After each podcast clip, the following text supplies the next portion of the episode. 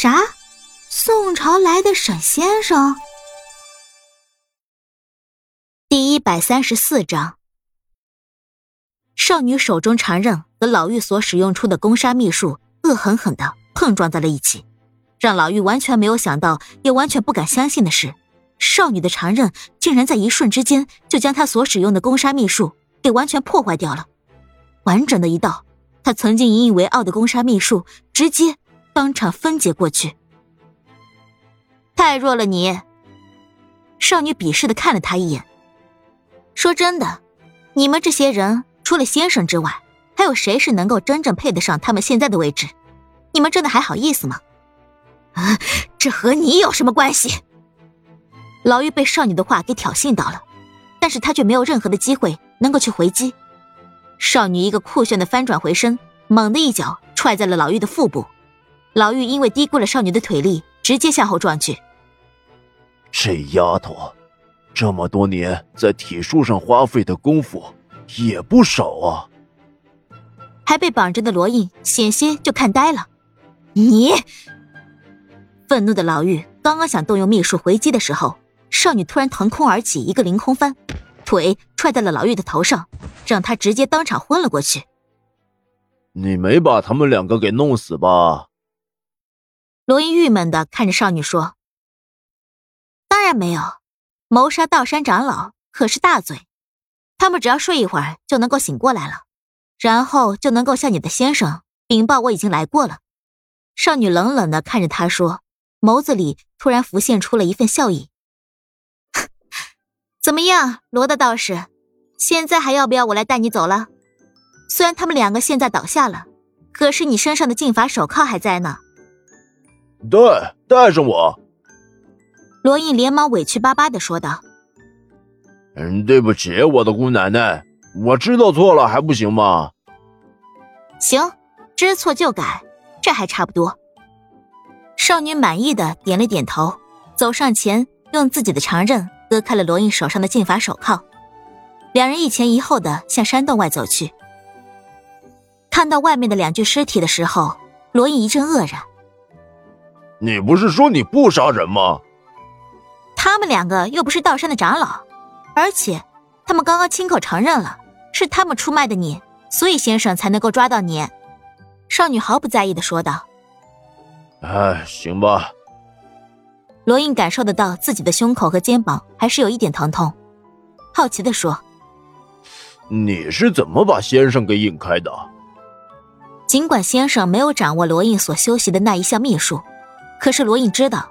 先生的精神力量感知能力十分强大，完全可以在少女发动攻击的一瞬间感觉到他来了的。你的徒弟小胖墩，你就别骗我了，他怎么可能有能力把先生给引开啊？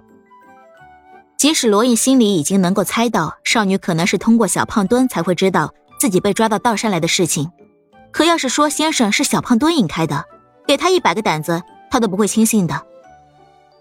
很简单。因为我给了他龙吟符，少女笑了笑说：“什么？你竟然给他那种东西？那可……”罗印突然间就怂了，说：“那要是先生追上他了怎么办？”“不会怎么办？首先，先生并不知道有龙吟符这种东西的存在，他一定会以为是真正的使用者。再者，你的徒弟现在还只不过是一个孩子而已，先生追到了他，看到他是一个孩子。”只会问一问他有没有看到真正的使用者。罗印，快点走，准备跟你徒弟会合。少女拖着体力不支的罗印向前赶路。你真的是越来越没用了，赶路都要我拖着你吗？哎呦，我的姑奶奶，你也不看看他们动用雷霆法术严刑逼供。罗印十分无奈的想到：都什么时候了，能不能就不要讽刺他了？沈家大宅。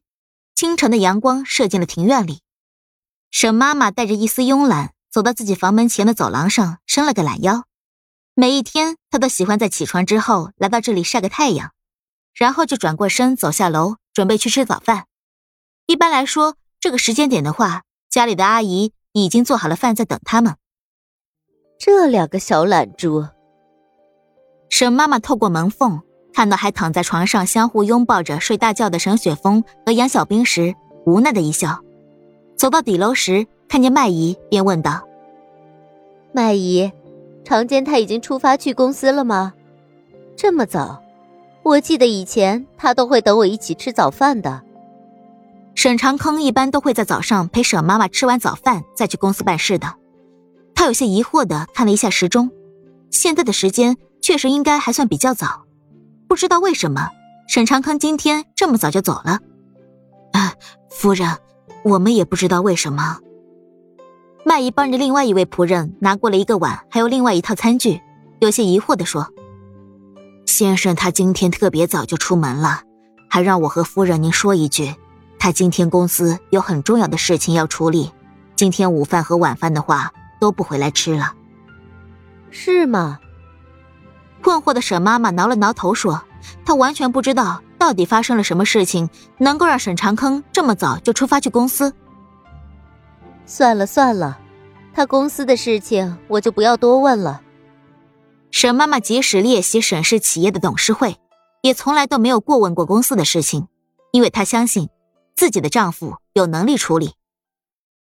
早晨，沈氏企业的大门口，程宇峰带着两位警卫。早早的在大门前候着，看到沈长坑的专车停稳了之后，立刻上前替他打开车门。董事长，早。沈长坑微微一笑，走进企业大门之后，程宇峰和两位警卫都自觉的跟在了他的身后。你昨天说的事情，已经再次确认过了吗？沈长坑转过头看向程宇峰说：“已经确认过了。”陈宇峰压低了声音，毕竟大堂里还有不少人在。我已经向财务部其他员工求证过，并且保证不会开除他们。他们愿意检举和揭发姚志这几年在财务上的问题。而且，董事长，有一件事情我觉得特别奇怪的是，这几乎是他们所有人都在说，姚志完全没有为自己谋过利。他所做的所有的事情，都想让公司受到损失，越大越好。他们中的不少人都不理解他为什么要这么做。